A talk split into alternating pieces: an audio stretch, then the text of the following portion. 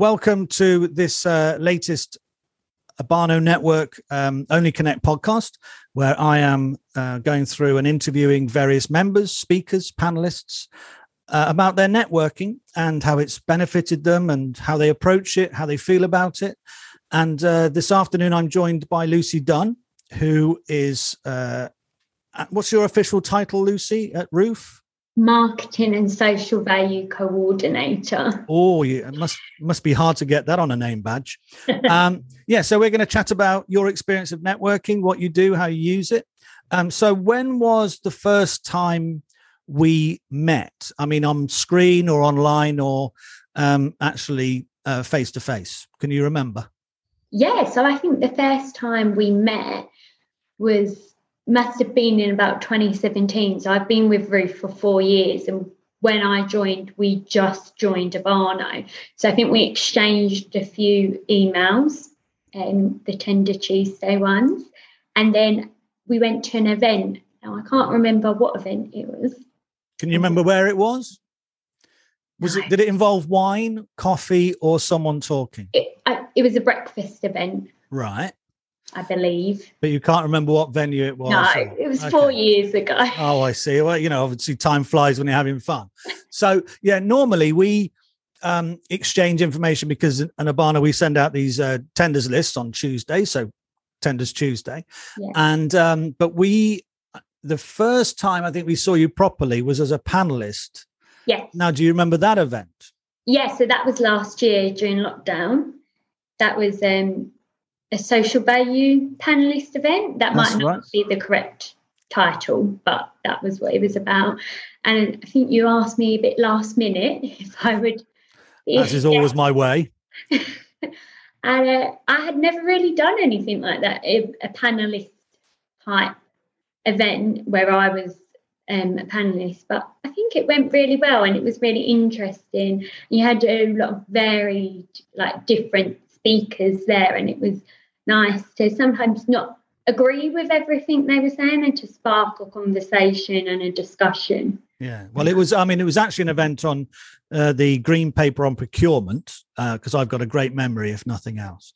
And uh, I invited you because you do social value um, and tenders as part of your role at uh, Rooff, which is a construction company, and it was interesting, especially to hear from you and also Caroline, my co-director, because both of you have this sort of social value remit. Um, and of course, we met most recently last week at London Build, um, which is always amazing to me because um, it'd been such a while. I mean, what over two, three years. Yeah. Um, and Caroline and you had a very interesting, um, intelligent, reasonable conversation, and I turned up and sat on a seat backwards because you were all about doing selfies um, and not coffee everywhere. well, I did do that, didn't I? Yes. Uh, but you know, you, have got to liven the space up, haven't you? And um, yeah, what's interesting for me is, of course, on LinkedIn, you got about a hundred likes or something, and I can put something on on about. I don't know, um, sustainability or environmental bits and pieces, and you know, one or two people might like it. But there you go. I need to get out more. So let's let's go back to your um, your career and networking. Now, um, one of the things that's always struck me is about the first conversation that really leads to an opportunity. So, we had a chat um, at that event, and you told me a very interesting story about how you came to work at Rooff. Yeah. So, would you care to explain to others listening what the conversation and who it was with and what it led to in your career? Yeah, so networking is really the reason I'm talking to you now, and I've been at Rooff for four years. So I was in year 12, so my first year of A levels, and we had to do work experience. And I had no idea what I wanted to do. I knew I didn't want to go to uni, and that was about it. I had always had an interest in construction. I just love watching like all the home shows and I, whenever I went away somewhere, if there was a cathedral or a church, I would go in. I was just amazed at the architecture. But I didn't really know enough about the construction industry to know what careers there were available. and I had a conversation with a friend's mum who worked for a um, building company, and I got work experience there in their sales department, and I did that, and I loved I loved the company and what they did. Didn't like sales, but I liked it when we went to site. Wow. And then fast forward two years, I finished my A levels still didn't really know what I wanted to do. I had applied to loads of apprenticeships in construction, like project management, and was just going through that process. And then I got a text from my friend and said, from the same friend whose mum I did work experience with, he said her older sister was looking for a marketing assistant. She worked for a construction company. Would I be interested in just having a chat? And at first, I was, I don't know anything about marketing. I don't really want to go into marketing, but I thought, no, I'll, I'll go for the chat. So we um, met one weekend in Costa, very casual, just it, like meeting each other and also her explaining the role to me. And then that same sister, um, friend sister is now my manager. And that's Claire. Yeah, that's Claire, my manager. And yeah, I got that's how I got the job. I did a day's work experience as such to come in and see if the company suited me and if the role suited me as well, because I wasn't really sure about what marketing was. And um, yeah, and I'm here now. So that's four years later, and um, your your role takes you um, out networking and you must meet all sorts of uh, different people. Where where do you tend to focus your networking?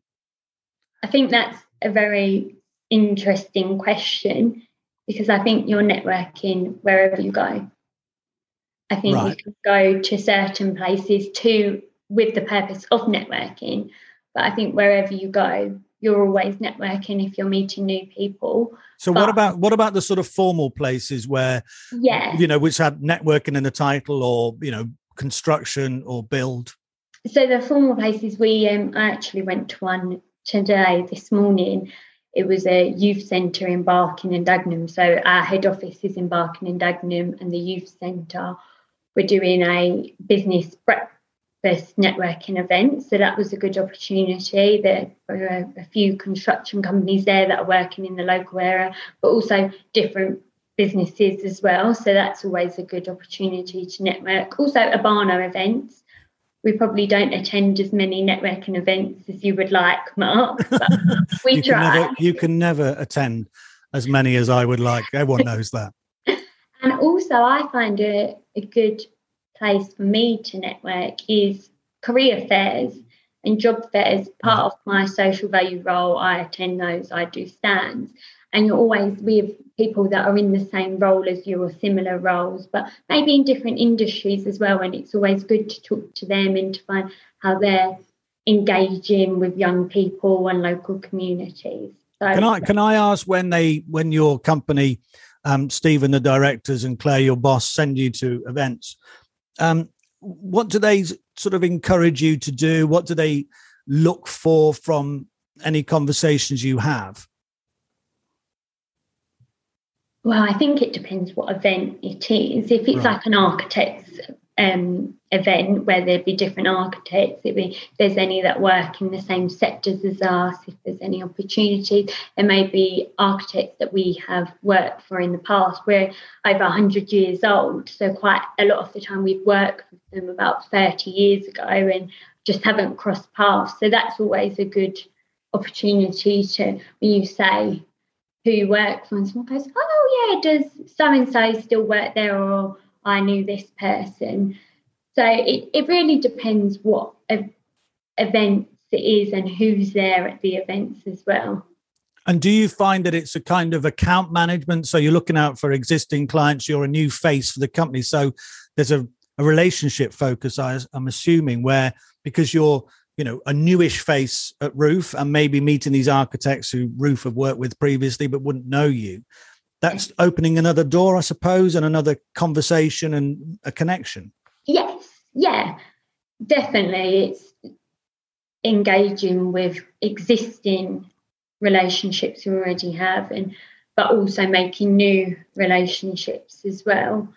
Um, there was actually an Urbano event that I went to couple of years ago where I met an architect who no longer works at the company, but we set up a meeting and we've had a few meetings with the company since. Nothing's come out of that yet, like project wise, but now we've got that relationship formed. And that's the thing with the construction company.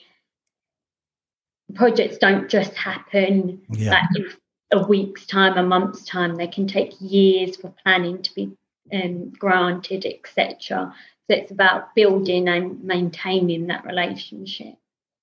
Have you have you read my script? I mean, it just sounds like music to my ears. I often think that you know, and I I, I spend my time justifying uh, membership of Urbano, but I know others in uh, who run networking um, groups and uh, and communities have the same issue where you know networking is the start of a relationship or potential relationship and it's how you value that and i always say well if we didn't exist or those other groups didn't exist where would you start those conversations um, when you start a conversation as someone who's relatively new to the industry and uh, you know clearly very um, energetic and knowledgeable already about social value and tenders. We discuss those things all the time. Do you ever find it daunting when you're in a room with maybe you know uh, old old sods like me or um, people who are you know senior and run their own architects practices? How do you find that, and how do you find people? Are they generally friendly towards you, or is it a bit daunting sometimes? I do find it daunting. I think anyone would be lying if they didn't say they found it daunting. But I try not to show you that. Yeah. And I just I just go up and I just say hi and I ask who they work for and I say who I work for and just start a conversation. I think sometimes you just have to take a few deep breaths and just go for it. And sometimes it can be very daunting, but Otherwise, if you don't go for it, you're just going to be standing in corner, not talking to anyone, and that's not what you're there for. So, would you say in the last four years you've learned to sort of take that big gulp of air and introduce yourself to people? You know, the hardest thing I always get asked when I do a masterclass is how do you start a conversation? You kind of have to learn it, don't you? And also accept that people want to chat. You know, we're naturally social creatures, as we found out during lockdown. But you must have learnt your own technique maybe in the last. If I asked you this maybe four years ago, would you have gone up to people and introduced yourself in the same way? Perhaps not. No, I think, and I think you're. Well, I know I'm learning all the time on how to spark a conversation. And also it's quite good like a lot of the events now have a talking point whether that's the breakfast so you can start off with isn't the food nice? or something like that. And then that gets people going or as british people tend to do oh the weather. About the weather. And then you spark your conversation and talk about business and what you work. And i think you just I guess it does come with experience. I guess I've never really reflected on it. But yeah, I've probably picked up little tricks here and there, or if I recognise the company name on their badge, but not necessarily the person, then oh, we did this project with you and stuff like that. And have you ever found a um, a point of connection that's been surprising. I mean, I've introduced people in rooms who have actually turned out to be second cousins. I mean, it's amazing the connections you find. Have you ever had an experience where you found you went, you know, maybe to the same school as someone or where you shared, um, you obviously had Claire and her sister in common through a mutual friend. Have you ever found any of those at events? Never found my second cousin. oh, I'm I think quite a few people um, know Rooff quite well. So there's that right. connection. Personal connection, perhaps not so much. I think sometimes people like went to school in the same area as me, but I've not met someone that went to school with me or lives down my road or something like that. So I haven't haven't got to that point yet, but I'm sure I will. And so, what about um, if you are meeting people, generally networking is meeting people for the first time. What would you pass on as a piece of advice, both to someone in an early stage of their career, much like you, who was doing A levels and had a love of architecture and construction and ended up in the sector through really a, a mutual connection, which is networking, but also people who might be um, quite senior and experienced, maybe a bit jaded. Um, what tips would you pass on to them in terms of how we should be treated or how they should treat people when they're when they're out networking? well, I think the most important tip is to smile and to be polite and friendly. And I mean, everyone is in the same position as you. If you're at a networking event, everyone's going to be a little bit nervous, whether they've this is their thousandth networking event they've been to or their first one. It is a daunting thing standing in a room full of strangers and then having a conversation with them.